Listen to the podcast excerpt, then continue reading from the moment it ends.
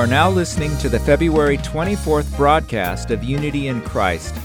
This hour, we have Let's Read the Bible, a sermon, and respectable sins. First, let's begin with Let's Read the Bible.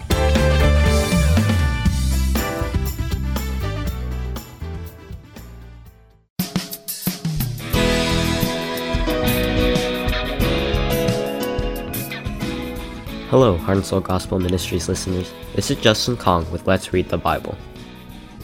After Adam sinned against God, mankind was banished from the Garden of Eden. After that, no one was able to enter the presence of God. But as time passed, God chose Abraham and made a covenant with him and promised him a land and many descendants. Out of Abraham came Isaac, and from Isaac was born a son named Jacob. This Jacob had twelve sons, and God changed Jacob's name to Israel this is how the nation of Israel came into existence. Out of Israel came the prophet Moses, who, as a mediator between God and Israel, received the law of God. Included in these laws were instructions on how to offer sacrifices to God. When the people of Israel gave sacrifices to God according to the laws given through Moses, God forgave their sins. Sinful men could not see God and could not have fellowship with God. However, God directed Israel to build a tabernacle where he would dwell, sacrifices for sin would be offered and would be a place of worship. God is joyful when people's sins are forgiven. This is why giving sacrifices or worshiping is very important. It gave the people who sinned a way to meet with God. People of Israel gave sacrifices to God each year this way and went into the presence of God. But as they gave sacrifices to God repeatedly, they started to forget something that was more important than worshiping. What do you think that was? More important than giving sacrifices to God is obeying Him. People would not have to give sacrifices if people obeyed God. There would not have been a need for giving sacrifices. That is why it is more important to obey God than giving sacrifices. Do you think God will be joyful when people give sacrifices after they sin, or when they obey God so they do not sin and don't have to give sacrifices? Obviously, it would be the latter. In 1 Samuel chapter 15, King Saul failed to obey God when he did not sacrifice the fat animals as God has commanded.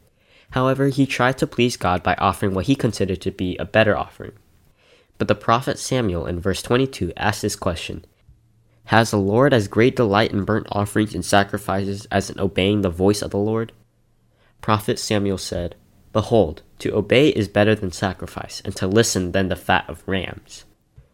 A similar verse is in Proverbs chapter 21, which we will read today together. It's verse 3. To do what is right and just is more acceptable to the Lord than sacrifice. Proverbs 21 has much advice on how to be wise in decision making and actions that must be obeyed. What makes God joyful is obeying His words, not giving sacrifices. I hope we will all be able to put the Word of God in our hearts and live our lives by obeying them so we can make God joyful. Let's read Proverbs chapter 21, verses 1 to 31 together. In the Lord's hand, the king's heart is a stream of water that he channels towards all who please him. A person may think their own ways are right, but the Lord weighs the heart. To do what is right and just is more acceptable to the Lord than sacrifice. Haughty eyes and a proud heart, the unplowed field of the wicked, produce sin. The plans of the diligent lead to profit as surely as haste leads to poverty. A fortune made by a lying tongue is a fleeting vapor and a deadly snare. The violence of the wicked will drag them away, for they refuse to do what is right. The way of the guilty is devious, but the conduct of the innocent is upright. Better to live on a corner of the roof than to share a house with a quarrelsome wife. The wicked crave evil, their neighbors get no mercy from them. When a mocker is punished, the simple gain wisdom. By paying attention to the wise, they get knowledge. The righteous one takes note of the house of the wicked and brings the wicked to ruin. Whoever shuts their ears to the cry of the poor will also cry out and not be answered. A gift given in secret soothes anger, and a bribe concealed in the cloak pacifies great wrath. When justice is done, it brings joy to the righteous but terror to evildoers. Whoever strays from the path of prudence comes to rest in the company of the dead. Whoever loves pleasure will become poor. Whoever loves wine and olive oil will never be rich. The wicked became a ransom for the righteous, and the unfaithful for the upright. Better to live in a desert than with a quarrelsome and nagging wife. The wise store up choice food and olive oil, but fools gulp theirs down. Whoever pursues righteousness and love finds life, prosperity, and honor. One who is wise can go up against the city of the mighty and pull down the stronghold in which they trust. Those who guard their mouths and their tongues keep themselves from calamity. The proud and arrogant person, Mocker is his name, behaves with insolent fury. The craving of a sluggard will be the death of him, because his hands refuse to work. All day long he craves for more, but the righteous give without sparing. The sacrifice of the wicked is detestable, how much more so when brought with evil intent? A false witness will perish, but a careful listener will testify successfully. The wicked put up a bold front, but the upright give thought to their ways. There is no wisdom, no insight, no plan that can succeed against the Lord. The horse is made ready for the day of battle, but victory rests with the Lord. We just read Proverbs chapter 21, verses 1 to 31 together.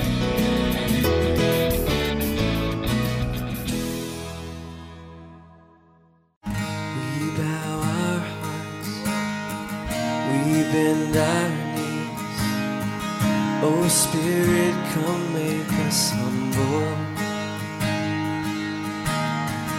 We turn our eyes from evil things. Oh Lord, we cast down our idols. So give us clean hands and give us pure hearts.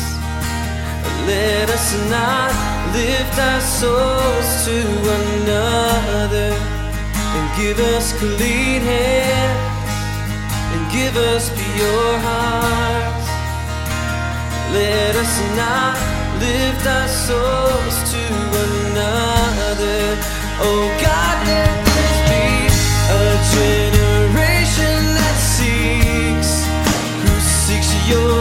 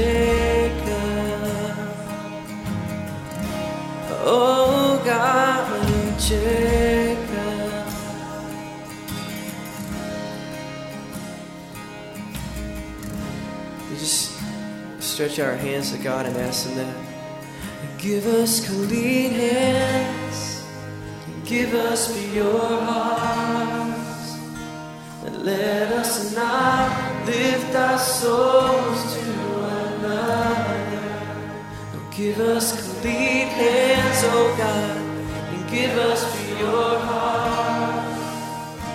And let us not lift our souls to another. Oh God, let us be a generation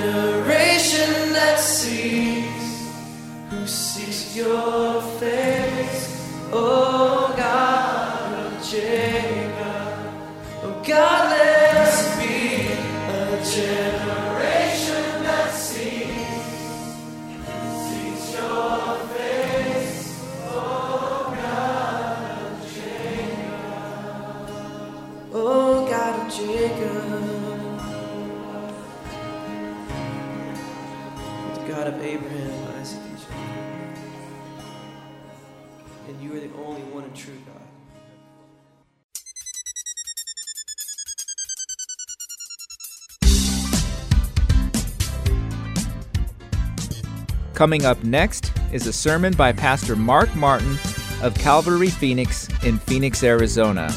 Today's topic is Moving in the Right Direction. I hope you have a blessed time with Pastor Mark. Well, let's go to Acts chapter 20, verse 1. After the uproar ceased, Paul sent for the disciples, and after encouraging them, he said, Farewell and departed for Macedonia. What's the uproar? It was this riot that occurred in Ephesus. Why? Because Christians were making an impact on society. The sales of idol, the profits from idol trinkets and the profit from idolatry and all the commerce that was centered around the great temple of Artemis there, one of the seven wonders of the world, had been dinged by Christians, the preaching of Christianity. I mean, no Christians were protesting in front of the temple of Artemis, you understand. It was the life changing power of Jesus Christ that set them free from the pagan life, the gross immorality and all that, that was a part of that whole worship. And so the end result was there's this huge riot. Everybody went into the, the largest stadium outside of the Colosseum in the world. And they went into the stadium, the population, they had a riot, and they were just chanting for hours. Great is Artemis, or Diana is of the Ephesians. Great. She just went on and went on and went on. And uh, they wanted to drag Paul out. You know, he would have been torn apart by the mob. So all of it got quelled. The riot was quelled when one of the officials said, Hey, you better calm down or we're going to get in trouble with the Roman government because we cannot riot. So they all quieted down, but Paul had already made uh, intentions to leave and go to other places. So after the uproar ceased, Paul sent for the disciples and after encouraged them, he said farewell. He knew that they were going to need to know how to continue on without him. So he gave them words of encouragement, probably some words of caution, warning, correction, possibly. So Paul left Ephesus and his first stop was Corinth in the province of Macedonia. Corinth was always on Paul's mind. It was a great church, but it was a problem church. If you read 1st and 2nd Corinthians, you imagine what Paul was going through and trying to shepherd. He wasn't the pastor of the church, but all the problems got passed up to him. And so he was having to write letters of correction. He was very stern in his letters. Um, he sent him a letter, the first Corinthians, and he hadn't gotten word back as to whether they had received it, like accepted what he had told them, the corrections and all that he had told them to change their lifestyles. And this is what a church should do and shouldn't do. And he was worried. Okay, he's a pastor. He, he loves the church. He founded that church. It was a big church. And so he wanted to get there and find out what is going on. Verse 2 says, When he had gone through those regions and had given them much encouragement, he came to Greece. Here's something I want you to be aware of that, that we don't see because we don't have like a timeline in front of us. But let me tell you something that we have found out by correlating this time with something else he wrote. Uh, we know that when Paul arrived in Corinth and he's having to face this problem, and he's going to face people who say he's not a true apostle. Can you imagine? He starts their church, and there are people who now say he's not a real apostle. They don't have to listen. So he's facing this kind of stuff. And we know by his own admission, he was very spiritually depressed. So 2 Corinthians chapter 1, and it's verse 8. The apostle says, We think you ought to know, dear brothers and sisters, about the trouble we went through in the province of Asia. We were crushed and overwhelmed beyond our ability to endure. The New International Version translates it this way. For when we came into Macedonia, this body of ours had no rest, but we were harassed at every turn, conflicts on the outside, fears within. Listen, this is the Apostle Paul. Hey, he's my hero. How about yours? but he's so human. I'm so glad I'm hearing this. But God, who comforts the downcast, comforted us by the coming of Titus. Paul is in this spiritually depressed place, and he's having to face conflict. I mean, he's weak right now, right? I know a lot of us have been spiritually depressed. You might just deal with depression, period. For years, I've dealt with clinical depression. I mean, that's something I've lived with. And so there's encouragement for you if you're going through that kind of thing. I know what you're going through. I can also tell you the power of Christ can help us through those times. But you don't have a clinical, you don't have to have a clinical kind of thing. We go through spiritual times of depression where we're just like, ah, what is going on, Lord? I just feel so bad. You know, you might be surprised how many men and women who've been used by God have suffered from or do suffer from depression. Years ago, I was given a copy of a book called Lectures to My Students. And it's by a guy named C.H. Spurgeon. Spurgeon, he was pastor of the world's largest church in the 1800s in London. He was the first man whose messages went around the world on Monday because the messages were taken down and then they were put in print and every newspaper around the world printed his messages. Worldwide ministry for the first time. Word of God going forward. He founded his church, Metropolitan Tabernacle, was a mega church, and he founded a pastor's college because he wanted pastors to learn the word. And it wasn't like a theological seminary. This was like a Bible college. Hey, the training was great, but he wanted to see a lot of guys get out there to teach. And men and women. So they went out there and um, he gave lectures. And so this is lectures to my students. One lecture he gave is titled The Minister's Fainting Fits. That's kind of an old way of saying the minister, the pastors, the time when they get so low, they get so depressed, fainting fits. Listen to what he shared with a class of people training to be pastors and Christian workers. So this is what he says. He says, our work, when earnestly undertaken, lays us open to attacks in the direction of depression. Who can bear the weight of souls without someone sinking to the dust? passionate longings after men's conversion, if not satisfied, and he says, and when are they? Consume the soul with anxiety and disappointment. To see the hopeful turn aside, the godly grow cold, those who profess Christ abusing their privileges, and sinners waxing more bold in sin, are these not sights that are enough to crush us to the earth? It's writing again to Christian leaders. All mental work tends to weary and to depress. For much study is a weariness of the flesh, but ours is more than mental work. It is heart work, the labor of our inmost soul. How often on Lord's Day evenings do we feel as if life were completely washed out of us?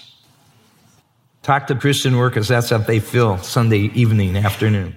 After pouring out our souls over our congregations, we feel like empty earthen pitchers which a child might break. He goes on to say, Glory be to God for the furnace, the hammer, and the file. The lesson of wisdom is be not dismayed by soul trouble. Count it no strange thing, but a part of ordinary ministerial experience. Should the power of depression be more than ordinary, think not at all that it's over with your usefulness. Cast not away your confidence, for it has great recompense of reward. Even if the enemy's foot be on your neck, expect to rise and overthrow him. Amen. Cast the burden of the present along with the sin of the past and the fear of the future upon the Lord, who does not forsake his saints. Live day by day. I by the hour. Put no trust in frames or feelings. Yea, Spurgeon. As a Christian leader, pastor, and you guys are working for God in different areas, you have your ministries, you heard what he had to say. You know, you can get tired in ministry, right? But they don't get tired of their ministry. Those of you who get teach Sunday school and it's been a year after year thing and just love what you're doing, sometimes you get tired in it, but not tired of it. Some of you are never tired of anything because you're not doing anything. Truly. Is I don't know what you're talking about. Well, if you get busy for Jesus, you'd understand.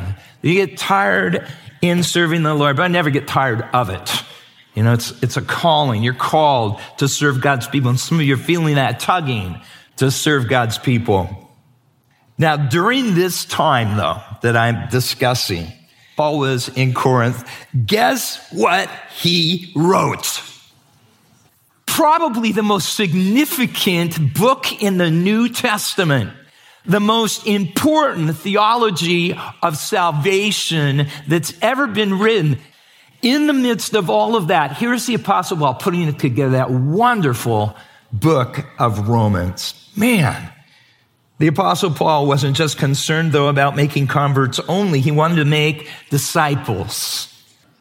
You know, when we preach the gospel, we lead people to Christ. We see them come to Christ. Then it's important for us to teach them God's word and disciple them. The word of God does the work of God. You believe that? God's word, when received and believed and practices, practice will change your life. You know, we start out as babies and babies are cute, aren't they? But if someone stays a baby, it wouldn't be right, would it? How old is your baby? 36 years old. There's something wrong there, right? That's tragic. But you see, a lot of Christians are born, but they never grow up. Really, if someone were to quit growing or someone were not be able to mature past four or five years of age, it is sad. We never graduate from God's school of discipleship. Well, wait. The day we graduate is the day we go to be with the Lord, right?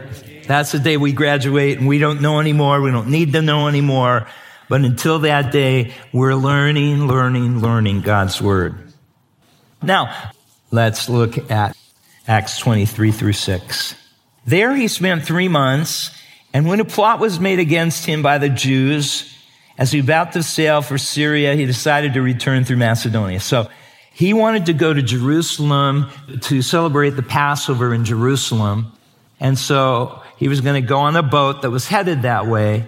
But fortunately, by the grace of God, uh, there was a plot discovered to take his life, either on the uh, dock or on ship. They would have done him in. So they found out, so he couldn't go by sea, so he had to go by land, a different direction, and uh, it wasn't going to happen. His plans were ruined and he had to go to a different way. And so he ended up celebrating Passover in Philippi, not what he wanted to do.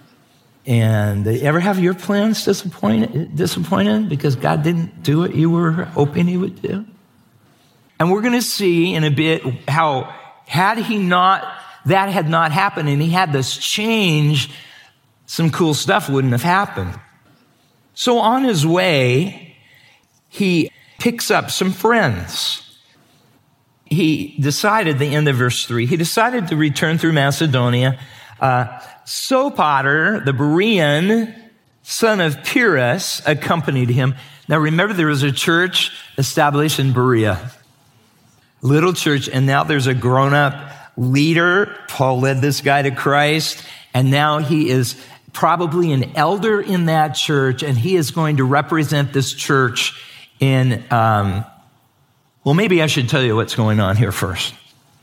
Paul, it was pressed upon Paul to take a collection for the needy brothers and sisters in Jerusalem, at the Jerusalem church. I call it the mother church, you know. They were poor, poverty stricken. Uh, the first reason was because of terrible persecution. Church started out with tens of thousands of believers, but soon there was terrible persecution and they were scattered out into Judea and Samaria, just like Jesus said would happen. Then they tried kind of a failed idea of communal living. You know, everybody sold what they had, made a common pot and, and distributed it. And that really didn't work out very well. And then more persecution and they couldn't get jobs. Families shunned them. So they were in a bad way. And Paul knew, he heard about that, and he says, Well, I want to do something about this. And so he decided that it would be good to take a collection for the Jerusalem church. And the collection would come from all the different churches that he had planted throughout this whole Gentile region that he had spent his uh, Galatia, I'm spacing the, the provinces, but from all these Gentile provinces. So he had told them, you know, gather the offerings, not separate from what you give to the Lord, but you gather an extra offering and then we're going to come by and we'll collect it and we'll take it to Jerusalem. It turned out to be a huge offering from all of these churches. He was bridge building at that point because the church in Jerusalem, and I, I don't want to speak badly about them, but they had an attitude about the Gentile believers. There was still some diehards in the Jerusalem church that really felt like the Gentiles needed to be Jews first and then accept Christ. They had to do, go through a Jewish ritual of conversion. Then they would believe in Christ. So there were still some that, you know, the Gentiles were less than as believers never that I know of really supported the missionary work of Paul. So here is Paul. He says, I want all of you Gentile churches that weren't even supported by the Jerusalem church. I want all you churches now. Let's give this huge offering to bless our brothers and sisters in Jerusalem. Isn't that a sweet gesture of love, you guys? Brotherly love. So on the way, representatives from these different provinces joined Paul on the way to Jerusalem. Now, these are where the friends come in. Okay, so I thought that would be a better way. So the first person was uh, Sopater, the Berean son of Pyrrhus, accompanied him. And of the Thessalonians, Aristarchus and Secundus, and Gaius of Derbe, that's another church. There was a church there in Thessalonica. And Timothy, and the Asians, Tychicus and Trophimus. These went on ahead and were waiting for us at Troas. But we sailed away from Philippi after the days of unleavened bread, that's Passover. In five days we came to them at Troas, where we stayed for seven days. Now, the same trip by sea the first time it took two days. The same trip now took five days. Well, what does that tell you? If you're on the sea and the first time it took two days and it takes five days this time, what does it tell you? It wasn't a very pleasant trip, right? It had to be stormy. It had to be winds contrary to them. A bad trip, but they arrived there. That's just a little side thing. So he's accompanied by these friends. Friends help you get through stuff, don't they? They really help you get through stuff. Somebody you can trust, somebody you can pour your you know, heart out to, somebody you can have fun with, somebody you can learn the word of God with. These men were friends of Paul, and the New Testament records that they were involved in Paul's life until he died. I was thinking, I didn't realize Aristarchus accompanied Paul to Rome and stayed with him. Listen to that, even as a prisoner. We read in Acts chapter 27. So somehow Aristarchus followed Paul, and either Aristarchus got arrested because he was with Paul, or he went into the jail and sat with Paul. Sopater helped take care of Paul in Rome, we're told in Romans 16. Tychicus was often used by Paul as a trusted envoy to take messages or letters from Paul to different kinds of churches. You need somebody you can trust to do that, make sure the job gets done. Trophimus, he traveled with Paul after he was released in Rome, but Trophimus got sick. He had to be left behind until he got well. So that's a whole story we read about in 2 Timothy. They were friends for life. They traveled with Paul not only for friendship's sake, but also as representatives of those three provinces and to protect the offering. It was a huge amount of money and there was robbers and all sorts of threats on these roads. And they also, I'm sure Paul was thinking, look, I don't want there to be the appearance of evil at all. I don't want to be carrying the offering. I want the other brothers to be in charge of carrying the money. I don't want to be the guy, the Christian leader who somebody could look at twice and say, oh. Now, let's look at verse 5 and then look at verse 6. These men went on ahead and were waiting for us at Troas, but we sailed away from Philippi after the days of unleavened bread. Tell me what's happened. It's not, it's not a destination. It has nothing to do with the travel. It's a pronoun. It's been Luke reporting and they and they and they, and all of a sudden, Luke is back in the picture. It's and what? And we. So Luke is back. Paul had put Luke in charge of the church in Philippi, and Paul went on and left Luke behind. And now Luke is back with the group. And so now Luke writes in the first person. So, and now we. So we know he's back with the gang as well. And you know, that's important because Luke's presence at Paul's side was essential. Everybody was worried about the apostle Paul.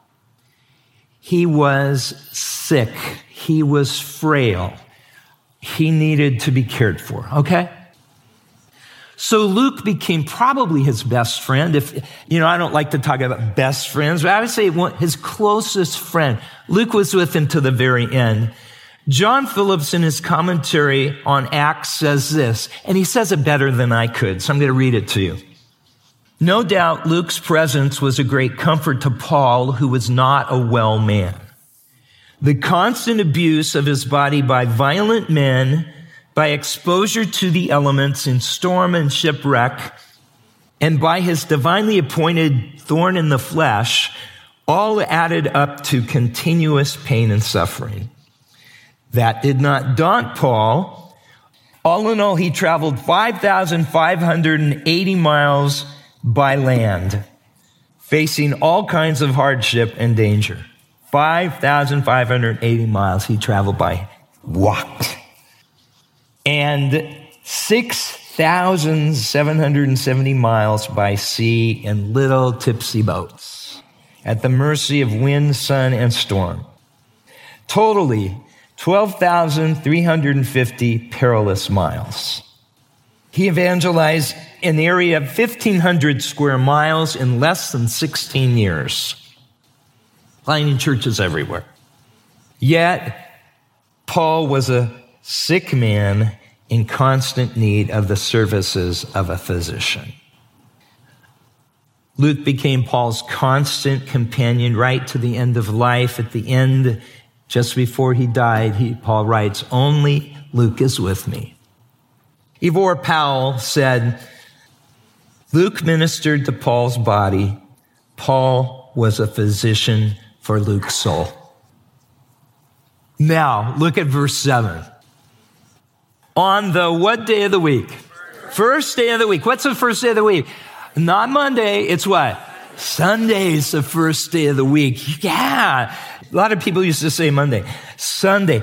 On the first day of the week, when we were gathered together to break bread, Paul talked with them, intending to depart on the next day, and he prolonged his speech until midnight. There's a preacher's license to preach a long time. on the first day of the week, when we were gathered together. This is the first mention of the early church meeting on Sunday. The only day that is mentioned after Jesus rose from the dead that he appeared to his disciples is on a Sunday. When we know the day, every time the day is mentioned after his resurrection, that Jesus met with his disciples was a Sunday, not a Sabbath, not any other day. It was a Sunday. The Lord was establishing the fact that this is his day. The early church called Sunday the Lord's Day. Say that. The Lord's Day. Sunday is the Lord's Day.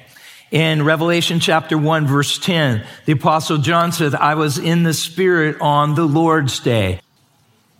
So believers met on Sunday. Here it was the Jewish reckoning of time was from sunset to sunset. So they met on the first day of the week. Uh, it was in the evening. We'll know. We'll, we'll look at it later. It was in an evening. Most slaves worked. 80% of the empire, I think, were slaves. And so they didn't get the daytime off, but they got the evening. So they come in the evening on the first day of the week. So on the first day of the week, we gathered together to what? Break bread. What is that? The Lord's Supper. Justin Martyr was a Gentile born in Flavia, Neapolis. He was one of the early church fathers. So Justin Martyr, in his writings, details a description of Christian worship.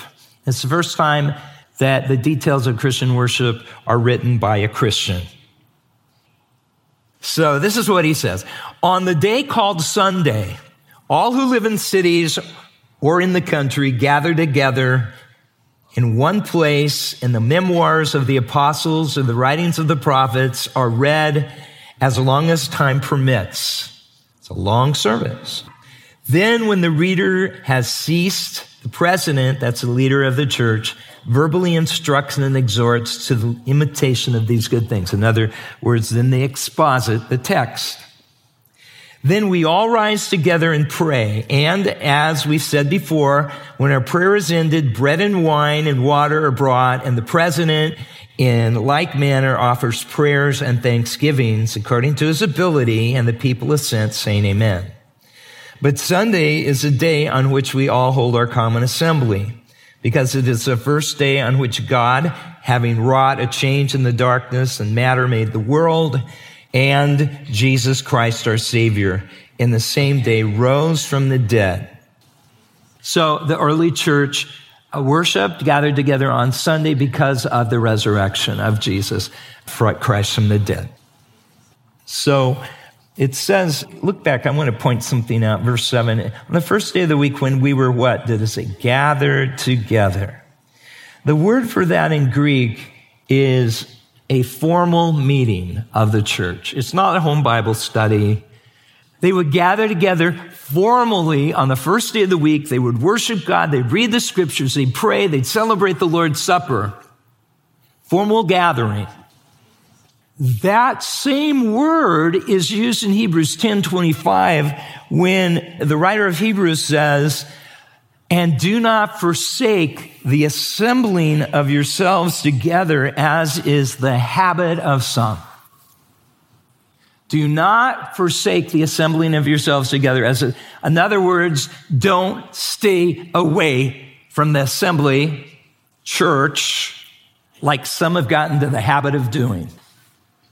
Hello? Is it your habit to come once a month? Now you're on thin ice, brother. Just saying, how many Sundays are there? 52 in a year, right? So, how many times are you getting fed the Word of God? How many times? You know, it's just not this teaching that's important. It's the gathering together of, of the people of God. We realize we're not alone. Amen? I'm not alone. Look at all this support and encouragement I have from the body of Christ. I can't worship like this by myself.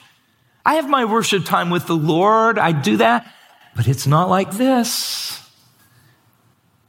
The trend now is that Christians only come to church twice a month. That is the average, with now a trend moving to three times a month, they are not at church.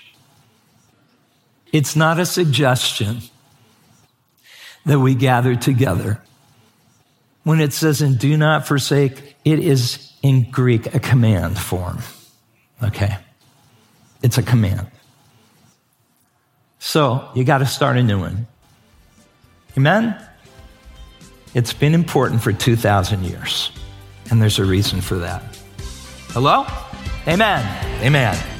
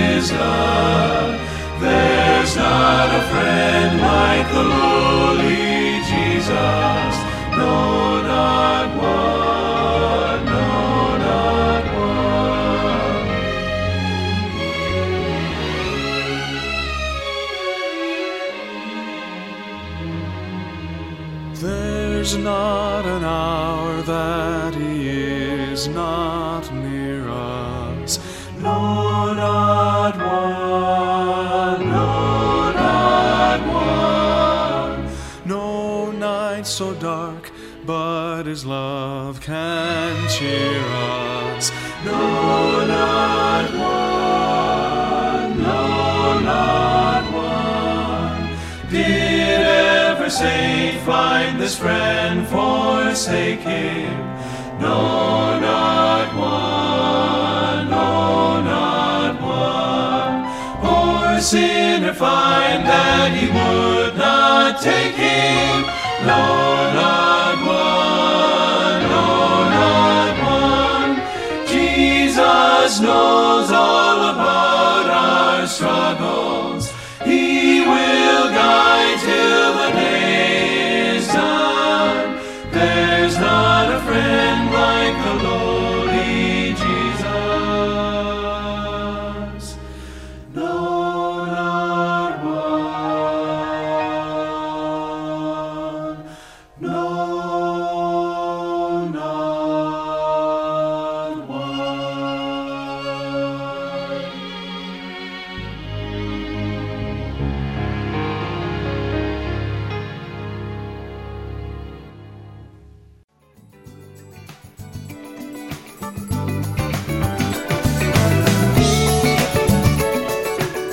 you can find all the programs of Heart and Seoul on podcast. You can easily play this week's or past week's program, or even download them on your device in just a few minutes. Search for Heart and Seoul at your iTunes stores now.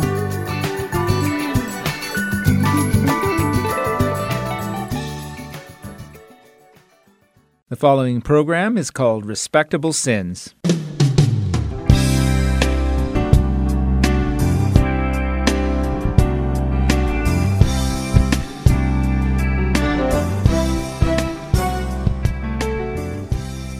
Dear listeners. This is Terry, the host of Respectable Sins.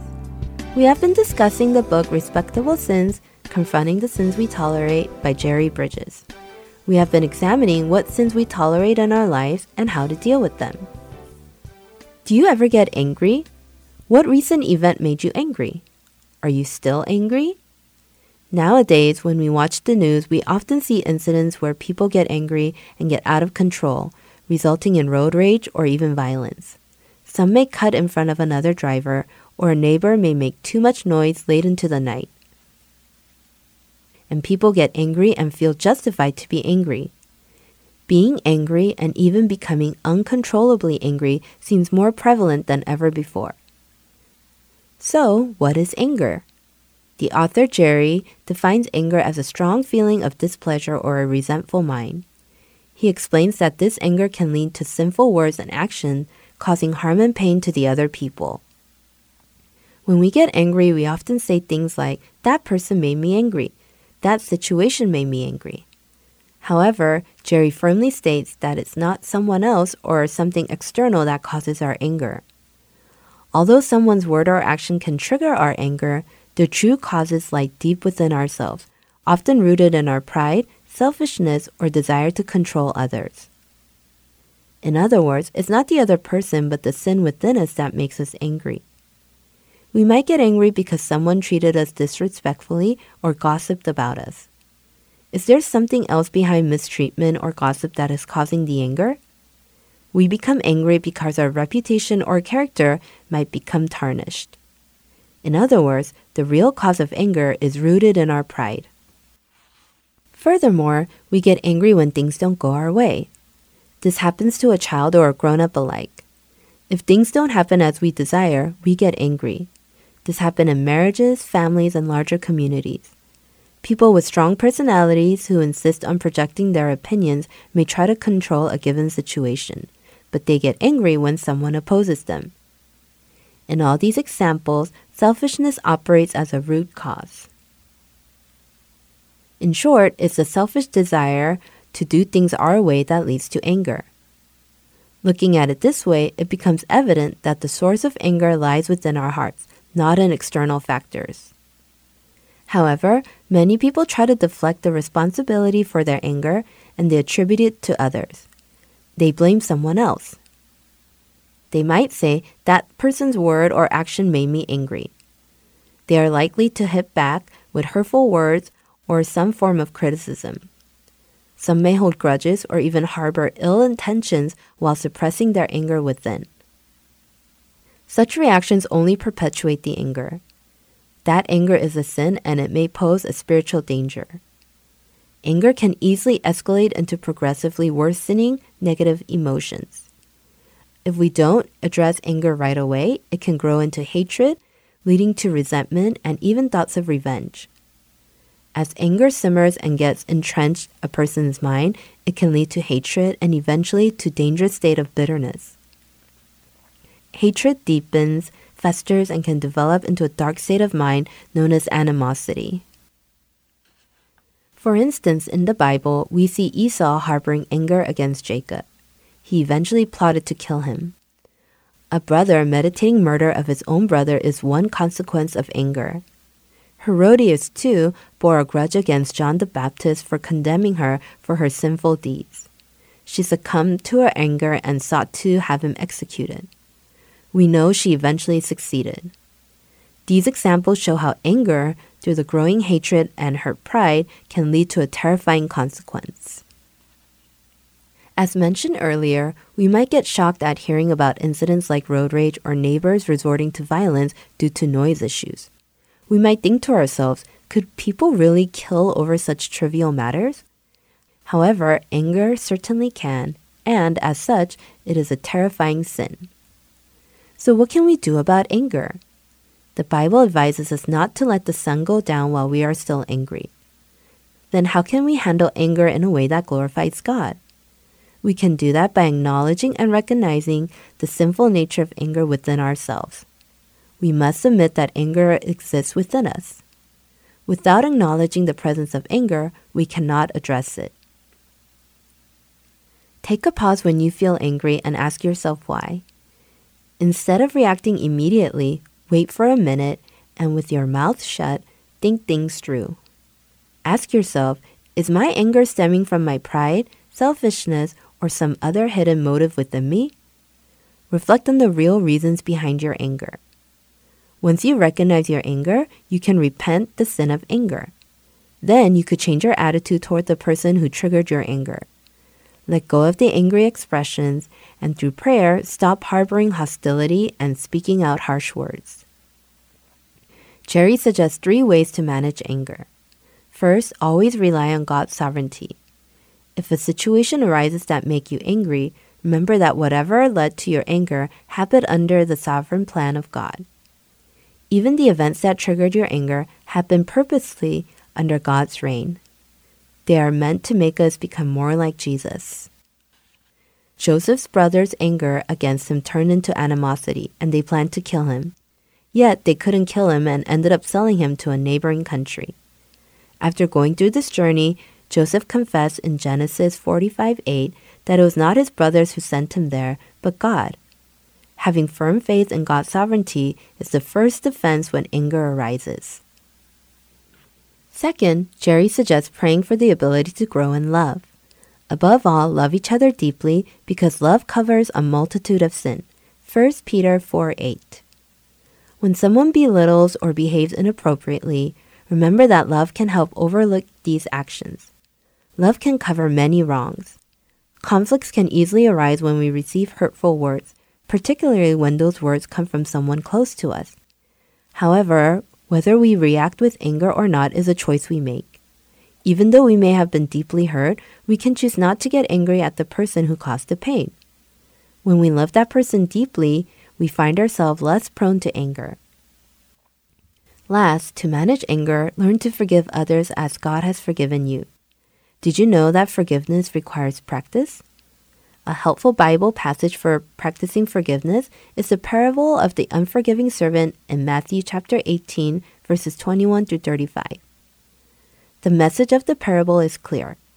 Compared to the debt we owe to God, the moral debt from the wrongdoings of others is trivial. Of course, this doesn't mean that the pain and hurt we feel from others' actions are insignificant. Nevertheless, in spite of the pain we experience, we could hurt others as well. Even more profoundly, we've caused deep pain and hurt to our loving God.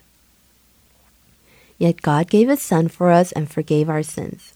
When anger rises within us and when resentment grows, we should pray, Lord, I am a servant who has been forgiven by you. I want to forgive the other person's mistake. Of course, praying like this may not erase our anger because the power of sin is strong. Nevertheless, we should pray because when we start praying like this, we are moving in the right direction in our battle against our anger. Let us strive not to fall into the sin of anger. This concludes our discussion from Respectable Sins.